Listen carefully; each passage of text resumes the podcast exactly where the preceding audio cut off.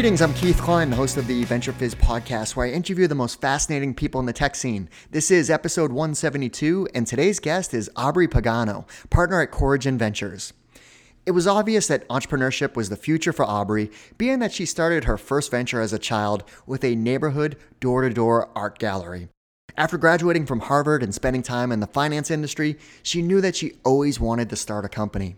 She had noticed a growing trend towards mass customization across different sectors and decided to start a platform for custom fashion called Bow and Drape with her co founder, Shelly Madick. Like with so many startups, you have to find the right product market fit for your audience. And it took lots of experiments, determination, and good old fashioned hard work before they landed on a hit that being personalized casual wear that was fun and all about expression. Not only did it appeal to a mass audience, but soon celebrities and influencers became customers.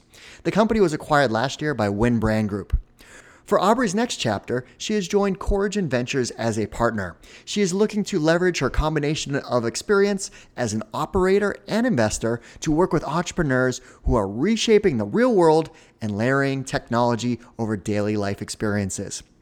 In this episode of our podcast, we cover lots of great topics, like a deep dive into Bow and Drape and the stories behind the company, why entrepreneurs might want to consider debt financing more often, how Aubrie landed in the VC industry and discovered a passion for working with other entrepreneurs through XFactor Ventures, all the details on Coragen Ventures, a seed stage investment firm, advice for female and minority founders when raising capital, and so much more.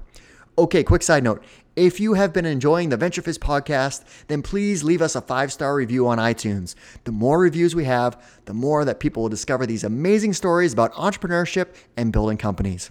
Thanks in advance. We appreciate it. All right, without further ado, here's my interview with Aubrie.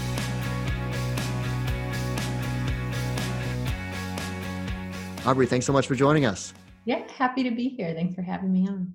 Yeah, I'm excited to talk to you because you have built a company which has been acquired, and now you're a venture capitalist. So we're going to talk a lot about that, and um, you know, there's a little bit of you know background in the Boston tech scene, obviously complemented deeply in the the New York tech scene now too. So, but to kick things off, uh, Bow and Drape uh, was the company that um, you you had started, and I thought it was really interesting in my research. I found a post that you had written about the acquisition, and it got in some of the kind of a the history of, of the company. And one of the interesting tidbits that I just thought was fascinating was uh, Serena Williams wore one of your T-shirts for her first date with Alexis, now her husband. yes, according to her, she did. So I was floored when she told me that. I had the uh, distinct opportunity to sit down with her and chat one time, and that's it came up. She's been a big fan of the brand, and uh, we were talking about how the clothes are so expressive and fun and that they're so comfortable and she told me that and i was just like oh my gosh if i uh, i cannot take any credit for their wonderful relationship but i was so excited to have a tiny tiny part of it.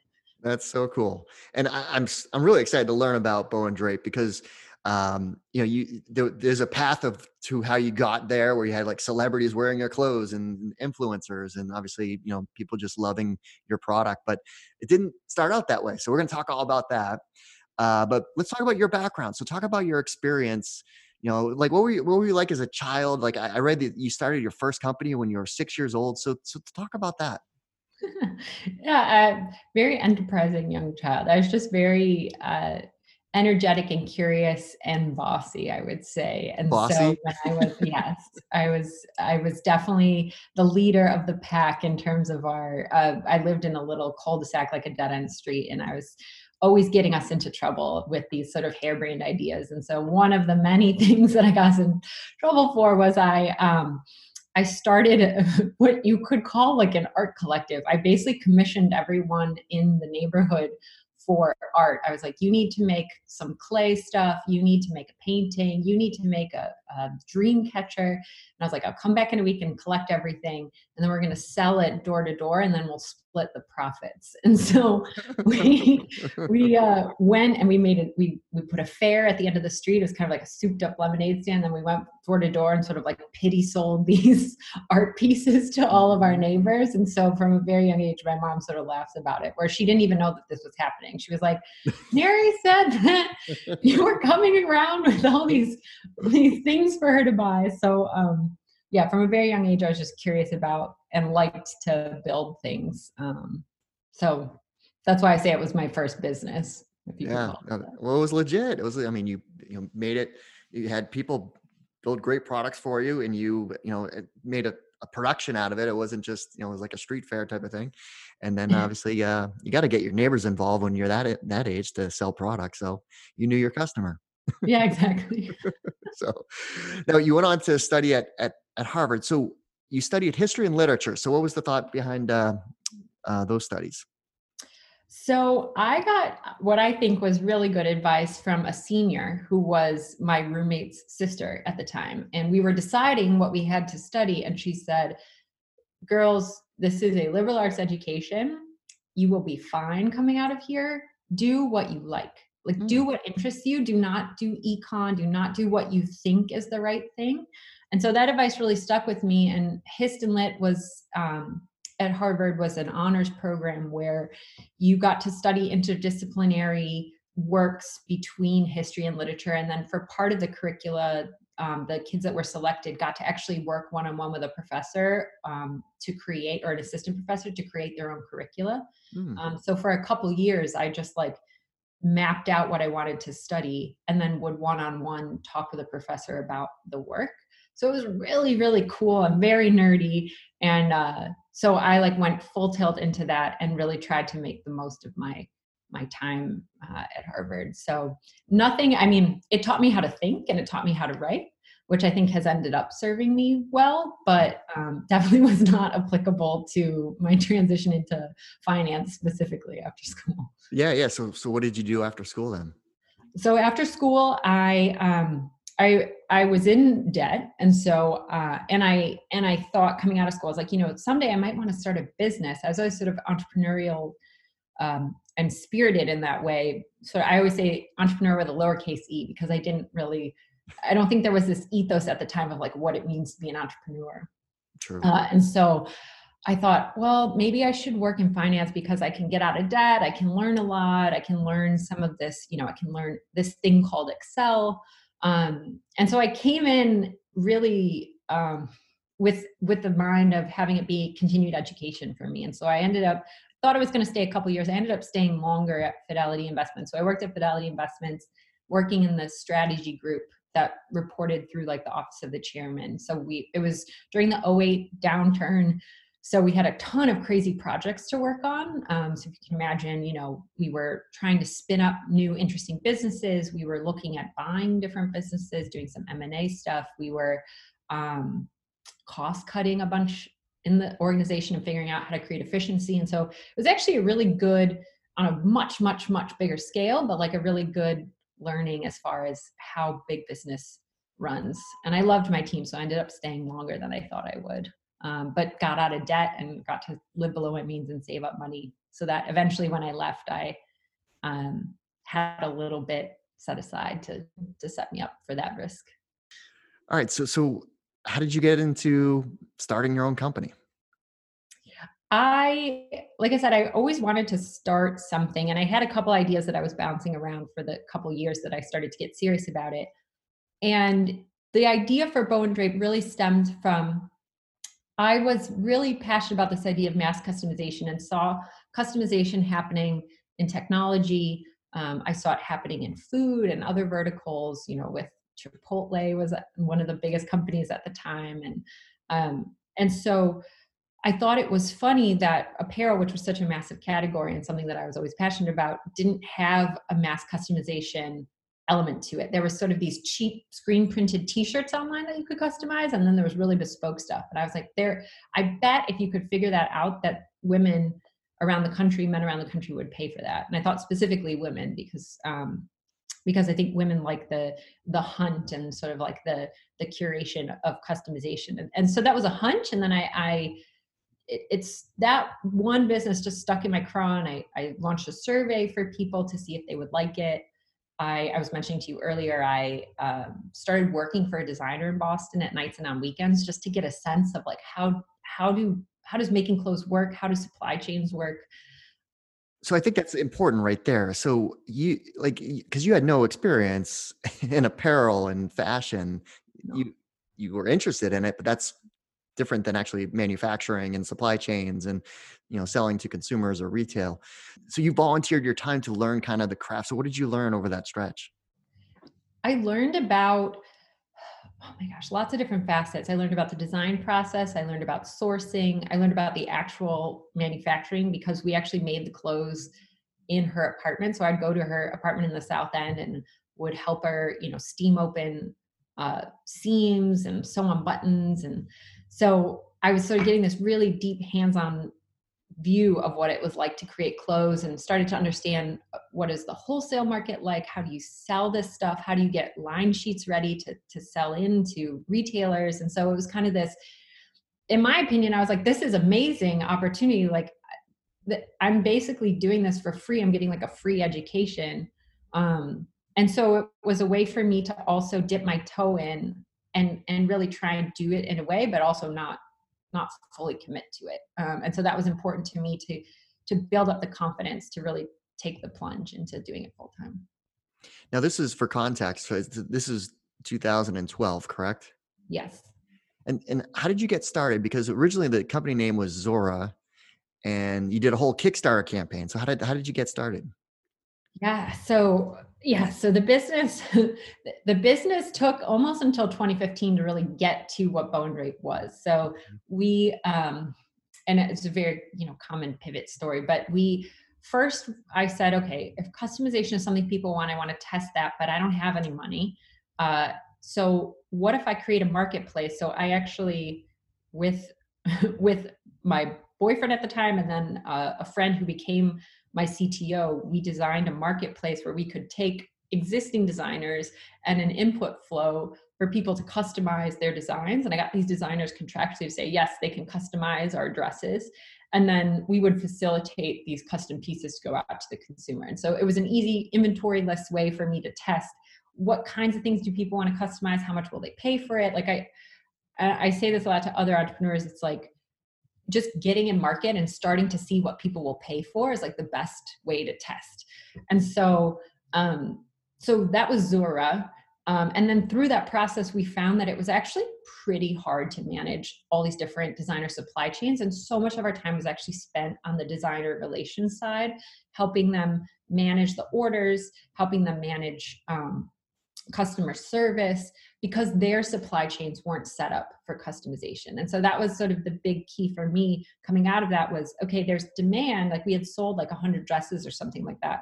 Um, but the the sticking point was in the supply chain. So I was like, I think maybe if I want to do this, I, I might have to do this myself. I might have to vertically integrate and create my own supply chain so that then I can sell to people in a more frictionless way.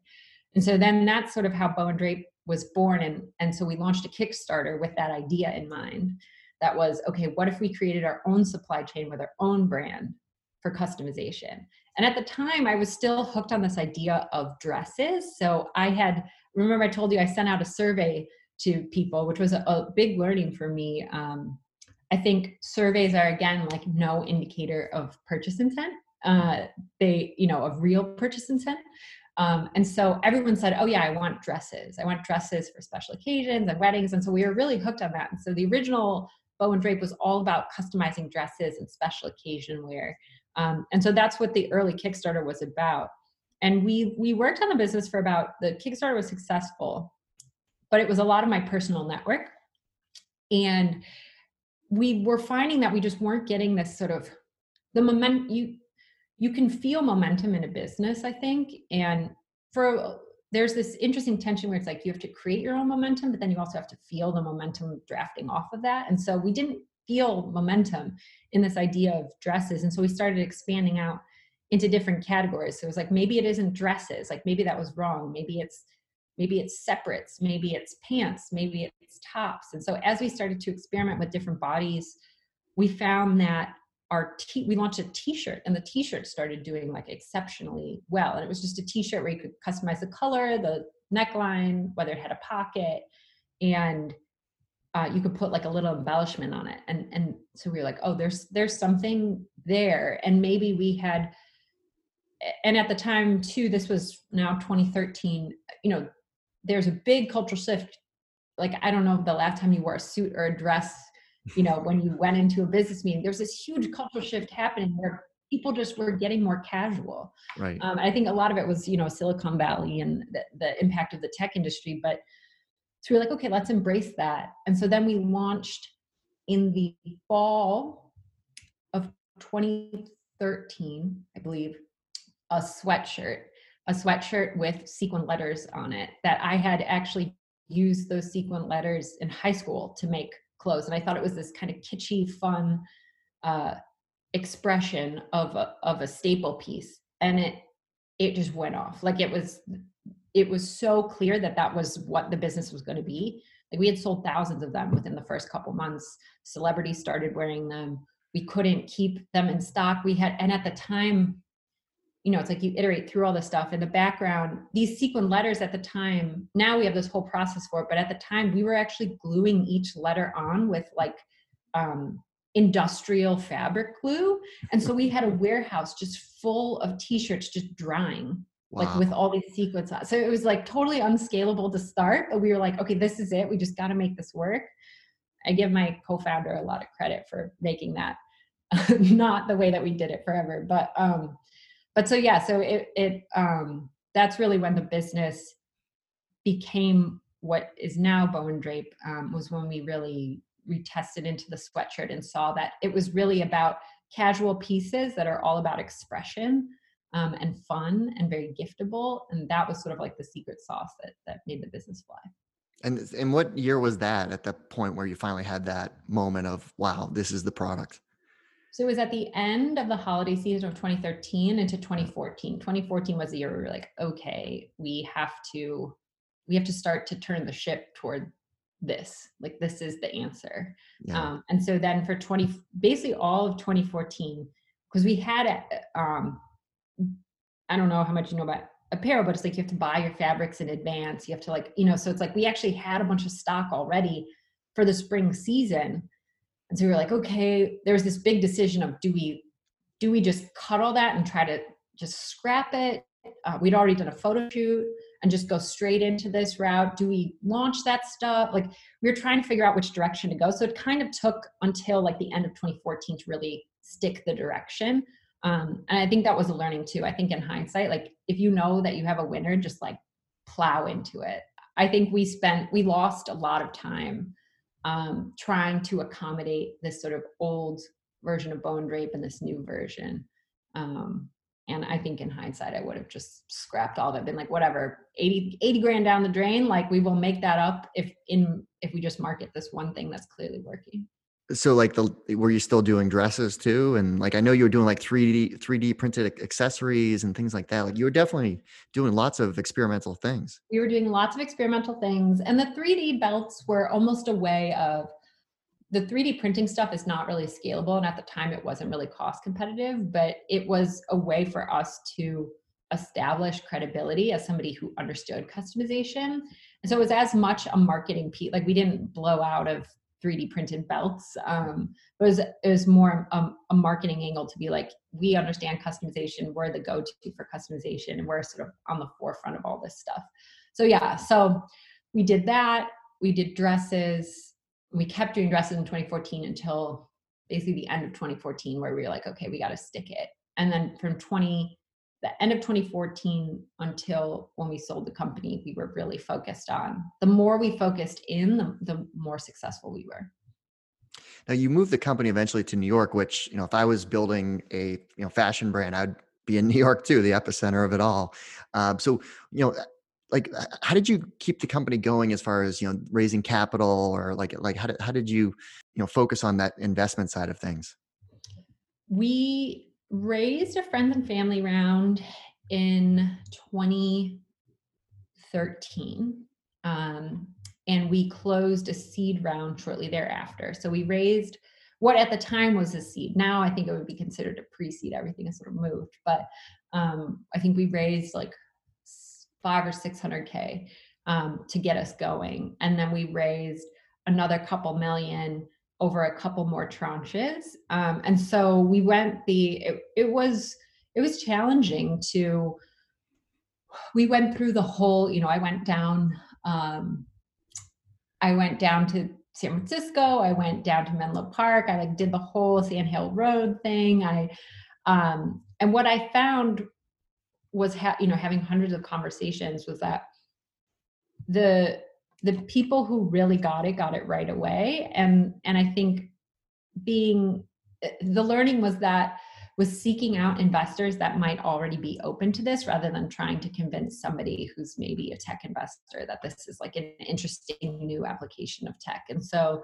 um, the more focused we got there as well in terms of seeking out retail experts, seeking out people in trade, seeking out people who really understood the market, the, the more successful we were. So we ended up raising a few million dollars. Um, and then we also leveraged debt really effectively. So we got the business profitable and that's something that on the VC side, a lot of people don't talk about, but we, we probably raised more debt than we did equity um, in funding the business because it's, you know, as you know, it's like, it's silly to pay for inventory with equity. Well, and so that's a good point. So I, people never talk about debt; they always talk about venture capital. So what do you do? Do you go to a bank and get a loan? Like, like, like no one talks about debt. So what is that process like? No, and there's no real roadmap for it. And I think part of that is because, like I've said this before, where I think it's because like VCs sort of hold the mic. Um, and so it's in their best interest to talk about how like that process works for really high growth companies. And so um, so debt is a it's kind of the wild west and we did all kinds of creative things. I think that's really the name of the game in terms of fueling a business is just anything that sticks. So we were you know we started very early banking relationships where maybe we wouldn't get a loan right away but it was like let's establish a relationship and tell us exactly the hurdles we need to get over to get a revolving line or to get credit. So that was like the first thing. Is not being afraid to have those relationships and have people say no just to like get familiar um, we did a lot of creative things with our investors. So we had a lot of really good investors um, where we had a couple really big. We started to sell into wholesalers like um, like Nordstrom and Bloomingdale's, and there were some big POs that we needed to fund. And so rather than go back out to the market with our insiders, we would say, "Hey, this is a dumb thing to dilute everyone.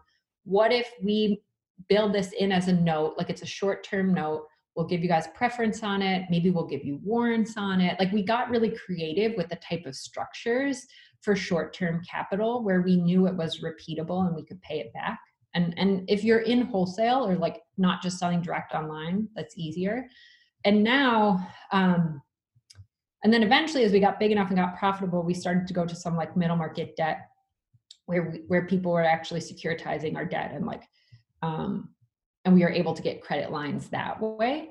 Um, but now in the market, there's also even more options. Um, like, you know, there's there's different interesting kind of factors. There's a company called Dwight that does really inter- interesting factoring. There's Clearbanc. Um, there's there's lots of different um, Assembled Brands that are, I think, are attuned to all these options. Kind of weren't available when we were raising debt, but they're really attuned to creative structures for brands to be able, if they have repeatable revenue patterns, to underwrite against that.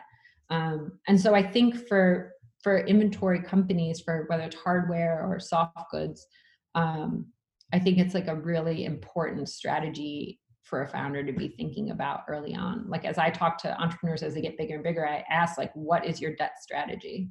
Like, I just don't believe in like raising just equity to fuel your inventory. Interesting. Yeah. So that's that's good value add that you have that experience of all the different vehicles to fund a business uh, as an investor and helping coach entrepreneurs because like that's a whole nother podcast. I mean, I have, I have like a thousand questions, but like, but but I'll, I'll I'll focus on you know kind of the story here. So it did end up go getting to the point where um, the company was acquired. So I'm always fascinated, like how does that happen? Does somebody just reach out and say, "Hey, we're interested in what you're doing," or like how do you know things like that happen?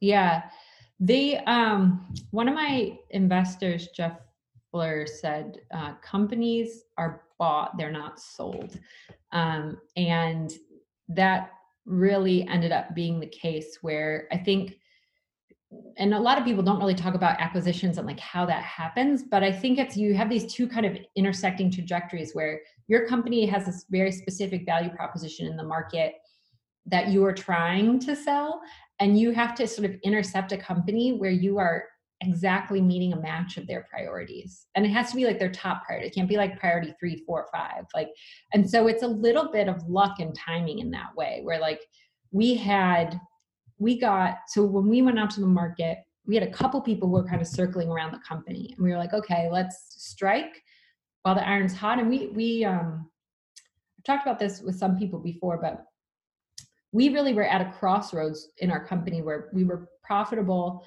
and we were going to raise a bunch of debt to open stores. And so we were like okay we can either raise the debt open the stores be in this for another 5 years or we can sort of take this asset that we have maybe find a really great partner to scale it and then go on and do something else. And that was like a really hard decision to figure out which one was going to be the most the most successful.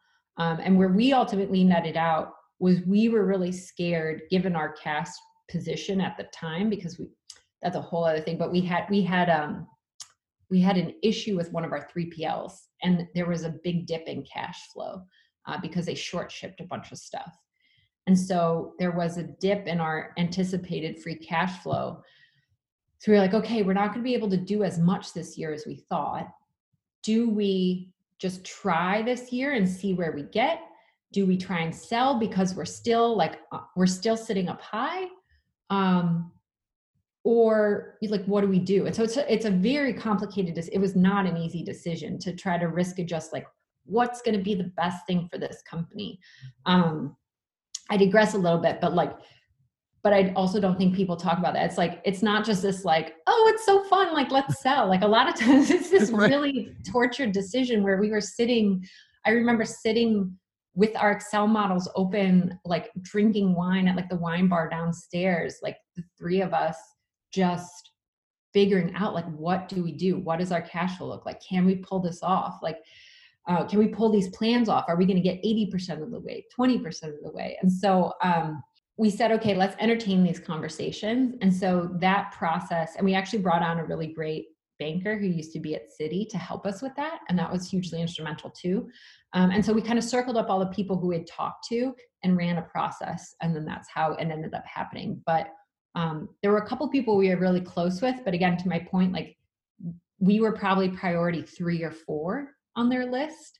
Mm-hmm. And so like some of the like one of the deals that we wanted to do like didn't get done. And so for Win, I think we were always really like what they want to do with Win as a holding company to grow brands is like we are so aligned in vision and uh, we fit in their wheelhouse. So it was just like such a good match that that it ended up being the the best option for us.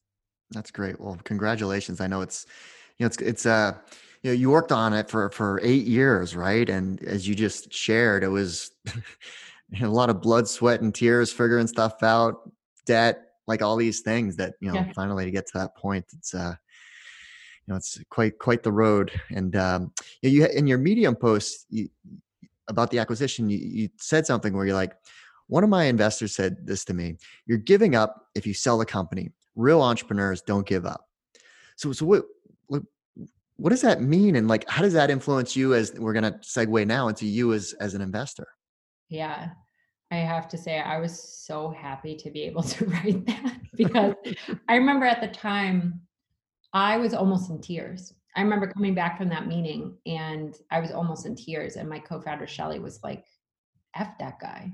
Like, what is it? What, are you kidding me? You've sacrificed your entire life to keep this thing going. Mm-hmm. Like, what is he talking about sitting up on high that you're like giving up? Um, and so, yeah i think for me you know if if you're really passionate about your business and really do make sacrifices and run run through walls like on good entrepreneurs like take their decisions really seriously and i think good investors have like should trust their entrepreneurs that they are making a very like tenured careful decision mm-hmm. um, and so for me that was a really catalyzing moment where i was like people are nice when things are nice but like when interests don't align like people's true colors come out mm-hmm. and so for me i was like wow if i ever get the chance to be on the other side of the table like i will never be that kind of uh investor and i think partly because i lived through it because i know and can empathize with how hard some of those decisions are. Um, but also because i'm just like not an asshole. Like, it's such a different perspective because as an investor and regardless of the type of investor you are there's some amazing ones there's some i guess middle of the road ones then there's some mm-hmm. that you know maybe aren't so great whatever doesn't matter. But they're running a portfolio and you're the entrepreneur that that is what you've put your blood sweat and tears in over eight years versus one of the many companies that you're you know hoping that a certain percentage return the fund and create the returns for your for your LPs and then the ones that kind of like just lay flat and then the ones that you know have a negative return or something. But um you know it's just a different emotion. Totally. And i just think there's like a there's a there's a grace to knowing the sort of like finality of what's going to happen. Like I, I actually got the opportunity to sit in on um like chip hazard is involved is a partner of flybridge is involved in x factor and one of the x factor companies got uh acquired and it wasn't a great outcome. And just watching his reaction and like the grace that he had to sort of be like you know i get it and like asking kind of just like the questions that he needed for his portfolio but like trying to be supportive was such a different reaction where you know i think there are there's not just one reaction that someone can have.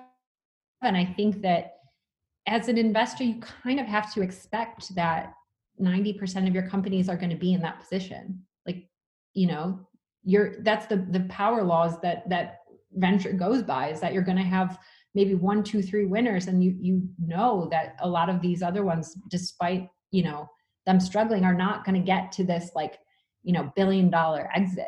Mm-hmm. um so anyway so i i just think um i think that you don't have to be an entrepreneur to get that but I think um, being a good steward of capital is really important in the ecosystem. Yeah. Now you mentioned uh, XFactor, which was kind of the segue of you starting to uh, identify opportunities for XFactor to. Well, you were one of the XFactor partners, which was a vehicle established by Flybridge to support women entrepreneurs, right? So you were doing this while you were still running Bow and Drape. Yeah, yeah, exactly. So XFactor is a $10 million fund. It's now on fund two, but Anna Palmer, who's an entrepreneur, and Chip sort of had this idea coming out of the last election of how to sort of right the VC industry. And um, they thought this vehicle could give access to more women where they thought there was a real arbitrage opportunity where women are sort of underfunded. Then they also thought it had this dual purpose of giving female founders who historically get less venture capital and so maybe take less money off the table give those entrepreneurs at bats investing so that if they wanted they can graduate into you know being more full-time investors in the ecosystem so it kind of creates this you know if if you're left out of capital to begin with you like don't have capital to deploy yourself to become an angel investor like it creates this this uh, catch 22 so um, so it was a really awesome opportunity. I loved the idea of the mission. And at the time, I actually thought, I actually didn't think I would like investing because I had such terrible experiences with investors. I actually thought, well, I can check the box and tell everyone I tried it, and that'll be it. Um, and I just really loved working with founders. I loved the, it scratches a whole different uh, itch and intellectual curiosity, another side of my brain that operating doesn't. And um, and I think it's it's so fun and rewarding to be able to help people get from zero to one. And so, especially as a founder yourself. So um, yeah, I started to do that on sort of nights and weekends as a hobby, and it it became I was really passionate and was one of the more active members, and so it sort of surprised me um, in terms of how much I really enjoyed doing it. Well, the the the concept worked out well because you did make several investments, um, and you're now a partner at Corigin Ventures. So talk about Corigin. Like, what, what's the what are the details on the firm? And uh, you just announced a, a, new fund, so there's a lot of exciting things happening there. Yes, I am so excited about Corigin. So. Um, David and Ryan are the two other partners, David Goldberg and Ryan Friedman, and they are both young, really talented partners who are all all of us are ex operators. And so that was really important to me to join a firm where um, that, again, that empathy and that line of sight into the entrepreneurial journey was there. Um, and so the cornerstone for Corigin is that, you know, we're this, we're a seed stage fund in New York. We lead seeds in, you know, 500K to a million dollar checks. Um, in we're pretty now industry agnostic where we really just are you know our secret is that we're looking for sort of one of one founders that we think we can spot because we were founders ourselves um, and we're really going after anybody who's transforming and reshaping the real world and so by that we mean really talented entrepreneurs with unique market fit where they are layering technology over daily life experiences um, to reshape the way that people live their lives. And so that can be everything from um, we've done a lot in the prop tech space, in the consumer space, and in the in different marketplaces to activate different parts of life. And so um, we're just really excited to help people at that early stage again get to the Series A and be a a good partner along the way. That's sort of no BS. well, it's it's helpful to have that operating experience and that empathy of running a company and what it's like to be, you know, a founder and being on the other side of the table. Now, what is the 99% economy that uh, that I saw mentioned out there?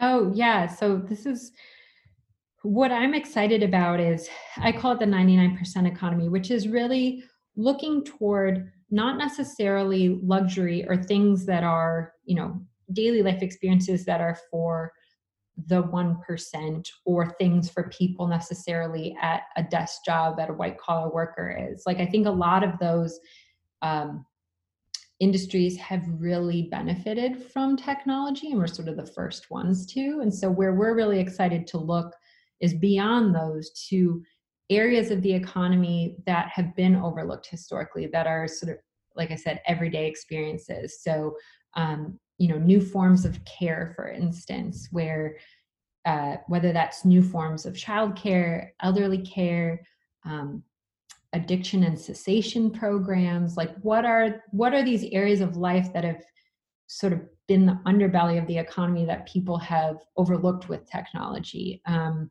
you know where are there's such big parts of the economy around um, you know blue collar workers and construction and those industries are are you know I, I and i forget the exact stat it's like it's over 10% of of gdp is around that area and so it's like bringing technology to those projects and to that workforce is something that we're really interested in where it can hugely benefit and create scale.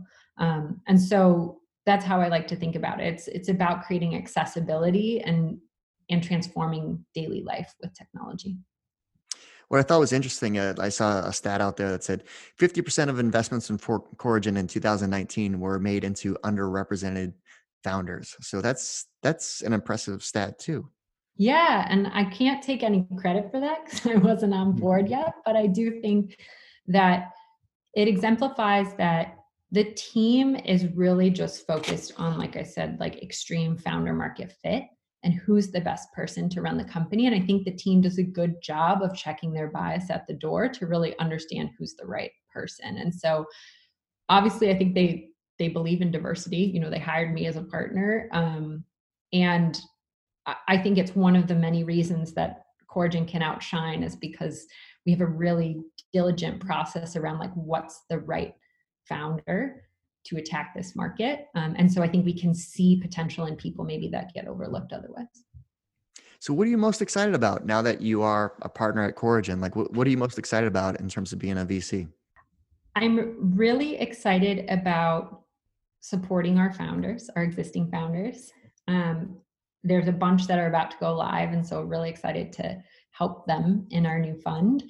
I am excited about, I mean, gosh, this whole it's a weird time honestly to be a new investor um, it can be a, a, a great time like there's you know in 2008 2009 airbnb uber slack all these great companies were born out of that era totally. Um, so I do think there will be a lot of opportunity. So, I, um, so I'm excited to see what will happen in a post-COVID world and how consumer behavior will shift and evolve, and how new habits will form uh, in retail, in what I call sort of the homebody economy, where I think people will get used to a lot more having their creature comforts at home and living virtually.